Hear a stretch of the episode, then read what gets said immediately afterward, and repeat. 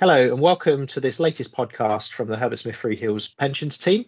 This is the latest podcast in our series on pensions and ESG. And today I'm delighted to be joined once again by Ashley Hamilton Claxton, who's Head of Responsible Investment at Royal London Asset Management. Ashley, thank you for joining me. Thank you, Tim. Thanks for having me. I last interviewed Ashley a couple of years ago when we were discussing the new climate risk related requirements for uh, larger pension schemes and master trusts, which uh, would we discussed them just before they were due to come into force. The focus around ESG and climate risk has obviously only intensified since then. Uh, and so we were keen to catch up with Ashley again to see how things have moved on since we last spoke, and also to look ahead to the next wave of regulatory requirements that are coming down the tracks. So, Ashley, as I say, it's been a couple of years since we last spoke about kind of ESG, climate risks, and how that's affecting asset managers and, and, UK pension funds. So, could you tell us a little bit about what's been keeping you busy in that time? Absolutely. We are exceptionally busy. I would say the key things keeping us busy are regulatory change. So, regulation is ramping up, reputational risks around greenwashing is ramping up, scrutiny on us by our clients by our board, by our executives, et cetera, internal audit and others is ramping up. And so what we've been seeing over the last of 18 months is often what I call the sort of teenage years of ESG. So we were kind of in our infancy for a long, long time. I've been in the industry for 15 years. And it's sort of in the last two years that I think really we've kind of reached the sort of angst of the teenage years. So growing pains, boundary testing, you know, rule setting, rule breaking. I think it's all kind of part and parcel of what we're feeling in the sort of ESG and RI space at the moment. It's very, very exciting. Obviously, ESG and RI has become very commercial. It's become a, a requirement, as you said, of many of our pension clients and other clients. And so it, it's that difficult period of trying to get get onto a really solid footing with lots and lots of change coming through the system. So yeah, so that's been happening, and then just the number of client queries we're getting, I would say even in the last six months, particularly, and I know we're going to talk about it later about uh, climate change and net zero from our pension clients has basically just exploded in the last six months. So yeah, lots of long long days in in the RI team. Yeah, it's really I, I like the analogy of ESG entering its teenage years. Um, maybe we'll come back to that later. Um, one of the key issues we discussed last time and that always comes up in this context is is around data and you know how trustees can get access to good quality data, meaningful data around things like ESG and, and climate related risks. Uh, and I know you were doing a lot when we spoke last time to kind of enhance your offering in, in that space. So, so, what steps have you taken at RLAM to, to gather, produce, and improve the quality of your own data? Uh, and how do you make that available to your clients? It's data is such an interesting question, and I've been sort of having a few rants on LinkedIn about ESG data recently, which have kind of exploded in popularity. I don't know if I've struck a chord with my RI colleagues on my networks, but data is really, really important. Um, we need to get data to our clients so that they can then make decisions. But we're also seeing this kind of thing in the industry where there's like this real focus on trying to measure everything.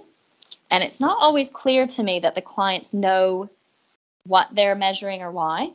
They just want lots and lots of data. And I think that can have really challenging consequences. There's operational consequences, which is, you know, for us to cope with the volume of data requests, how we get data to the customers and clients in the right format, in, on time, correct, and for I checked and all of that. But but also just like what are they going to do with it? And I think the other thing is I sit on the uh, LGPS advisory committee on response investing, and the LGPS schemes. Many of them are saying, you know, like they're they're not skilled up to consume the data. Um, and they're often ha- having to then pay consultants to, to do all the data crunching and stuff for them. So it's kind of ballooned. I think in some ways it's justified, but I think the industry is still trying to get to grips with what are we actually trying to measure and is the data going to give us what we think it's going to give us? And I think fundamentally, and this is where I've kind of started ranting on LinkedIn, is that some of this stuff, sustainability, to me, as a social scientist completely biased, is unmeasurable. And there's certain things that we just feel like this sort of obsession with measurement isn't necessarily always a healthy thing. Of course, people challenge me and they, you know, what doesn't get measured doesn't get managed, etc. And I understand that. I think measurement is important and data is important, but we have to make sure we don't kind of lose sight of the goal often. Mm. Yeah, and I guess recognizing the limitations of, of, of that measurement as well. Absolutely. Um, talking about measurement, the, the, latest proposal is that schemes or larger schemes uh, will need to start assessing the extent to which their investment portfolios are aligned with the, the the goals set in the, the Paris Agreement back in 2015. Mm. And presumably, again, you'll, you'll very much be taking the lead on this for your clients in terms of doing the number crunching alongside the, the investment consultants. W- what's your current thinking on how, how you might go about that and what's going to be involved in, in making those assessments? It's really tricky. It's the number one number one question that we're trying to grapple with, and many of our peers are. And I'll tell you today that we've not worked it out and no one else has worked it out. What we're trying to understand is this really delicate balancing act between our fiduciary duty to manage our customers' money as they intended for us to do so, get them the return that they're expecting and the risk profile that they're expecting. Balance that the kind of uh, sort of systematic risk of climate change and whether and how that's going to impact asset values, good or bad, which is in itself extremely complex. And then this this like societal sort of need that you know really you know we we've hit a planetary boundary, we're overshooting a planetary boundary, and it's sort of existential for for for our economy and society to kind of solve this problem. So, but we have these duties to these customers, these legal duties to our customers that we're we're still beholden to. So it's trying to kind of find the way through the, this balancing act of the three pieces. So what are we doing practically? So we're just trying to talk to our clients about it. Lots of our clients have already proactively reached out to us and said, How can you move my portfolio to net zero? And so a lot of the practical conversations around that is okay, well, we probably don't know exactly what a net zero portfolio looks like, first of all. We, we have some data, but it depends on the asset class. So if it's in fixed income or some other assets, we have not very good data, but we can take an educated guess maybe. And and the the other kind of more philosophical debate we're having with our clients is do you want a net zero portfolio or do you want a net zero world? And and not all clients understand. So I mean, a colleague in my office talks about the molecule, so the carbon molecule that's been emitted. You know, that molecule exists in the atmosphere. If I sell it out of my portfolio, it doesn't go anywhere. It's still in the bubble. I just sold it to someone else. So so really uh, philosophically, what are we trying to achieve? Are we trying to achieve net zero portfolios with like a 10 degree world? or are we really trying to work on the collective? And so trying to understand where our clients are on that, having those discussions, having discussions with fund managers about what data do we have, what's it telling us, what are the limitations, what are the small changes you can make in the small or big changes you can make in the fund, like you know, I might have talked about this last time, but you know, we we did some small switches of some of our uh, sorry fixed income assets out of gas distribution bonds into electric distribution bonds. We did that a few years ago based on kind of climate risk, and that was the right decision to take because spreads have widened since, and I think now uh, you're kind of starting to see more climate risk in those kind of assets. But it's kind of a lot of accumulation of small decisions coupled with some very big strategic decisions that need to come from our clients and asset owners. Because until the asset owners start allocating capital or asking us, we want to change our investment mandate with you to achieve these goals, it's very difficult for us legally from a fiduciary perspective to kind of take that action without our client's permission. So, a long answer to the question lots is happening. We've not worked it out, but we're definitely trying to. Yeah, and, and that doesn't surprise me in many ways because this is all evolving, isn't it? And it's you know everyone's trying to work out how to do this. You've mentioned the term net zero a number of times, and uh, yeah. uh, we hear a lot of talk about that. And and over the last few years, we've seen a lot of schemes announcing net zero targets. Could you just give a simple explanation of what we mean when we talk about net zero or net zero target, yeah. and how meaningful do you think it is to talk about that? Yeah, good question. And I'm probably not going to do a very good job of the answer, but I'll try. So again, if we go back to the bubble analogy, you know, we all live on the planet. We live in basically an atmospheric bubble. Um, getting to net zero means we cannot emit, any more carbon into the atmosphere than we can take out. that's what we need to mean to is getting getting to kind of net zero. So it goes back to the point I made about net zero portfolios versus net zero world. And this is something I think we're quite passionate about at, at Royal London. I think there's a lot of talk of oh, I'm just going to have a net zero portfolio or a Paris aligned benchmark. Um, and that's great. We're super supportive of that. But we're really, really conscious that the reality is that does nothing to reduce carbon in the atmosphere. Mm-hmm. So, you know, excluding companies from the portfolio who are high emitters is quite a high profile thing that a lot of, you know, clients and, and other people in the market do. That is potentially a legitimate action, but it, again, it takes zero carbon out of the atmosphere. So, I think we're trying to be quite nuanced about it. We're trying to really say what are the actions that we can take that could meaningfully reduce actual carbon emissions. That's really, really hard. And the other thing I, I kind of have a bit of a rant on, on LinkedIn sometimes about is we need to acknowledge that the investment industry, particularly the asset management industry, is actually pretty far down the chain in terms of intermediaries in this whole process. And I think governments potentially, there's a risk that governments have really relied on the finance industry to fix the problem.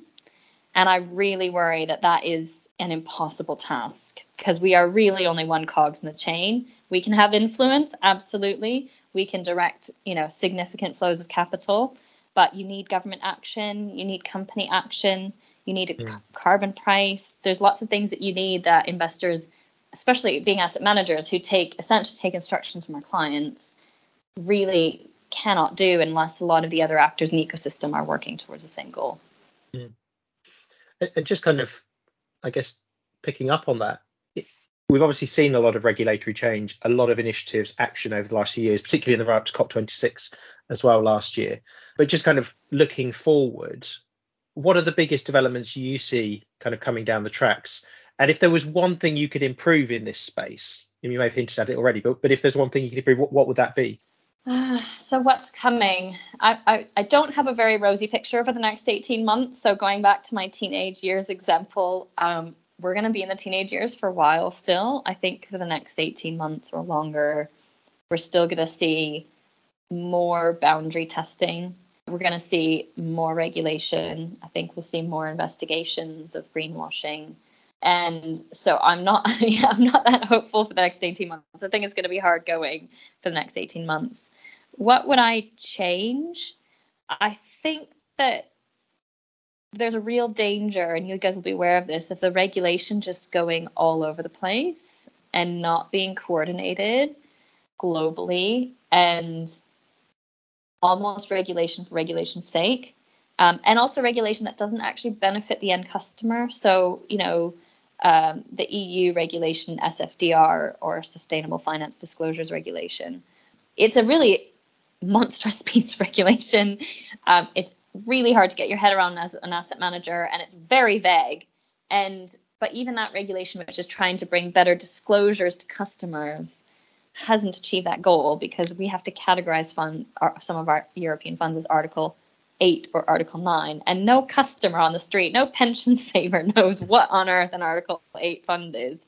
And there's lots of rules about how you can categorize article 8 and that regulation is cost asset managers millions it in terms of people's time, technology build, data costs, everything else, disclosure costs, lawyers' fees. Um, it, it's cost a lot to implement, and I'm not sure that actually it's helped our customers, which I think is a shame. And I think there's a real risk that um, we kind of go down this rabbit hole of regulation without seeing the bigger picture with in terms of um, yeah, what are we really trying to achieve, I suppose, as an industry. Yeah. Yeah, and I think your point, the point you've made several times about not just looking at individual portfolios, but thinking about it globally in terms of what does net zero mean and how do we achieve that, is really really important as well. Just one final thing before we we wrap up. Just wonder for, for those trustees out there that are still kind of grappling with this. I'm sure many of them are, but but kind of still grappling with how to really get to grips with you know implementing an effective ESG risk management strategy for their scheme. Do you, do you have any practical tips for them in terms of just things you, you've you've learned and, and you've learned working with other trustee boards over the last few years? Yeah, I would say reach out to your asset managers, ask them to come in and do an education session for you. It doesn't have to be a sales pitch. You know, it can just be um, really this is what's happening in the market. We've done that recently for a large client of ours to their tr- uh, equivalent of trustees, I suppose, um, key decision makers. Um, so that's I think really helpful. Uh, the tip that I always say for trustees, if you're selecting funds in this space, just be really wary of fund names because they're not always the what the name of the fund isn't always what the fund's doing internally and that's what some of the regulations trying to fix and and I think we'll get there eventually but just be wary of fund names really look under the bonnet see what it is that you're buying um, what it's doing. Is it meeting your intentions as trustee?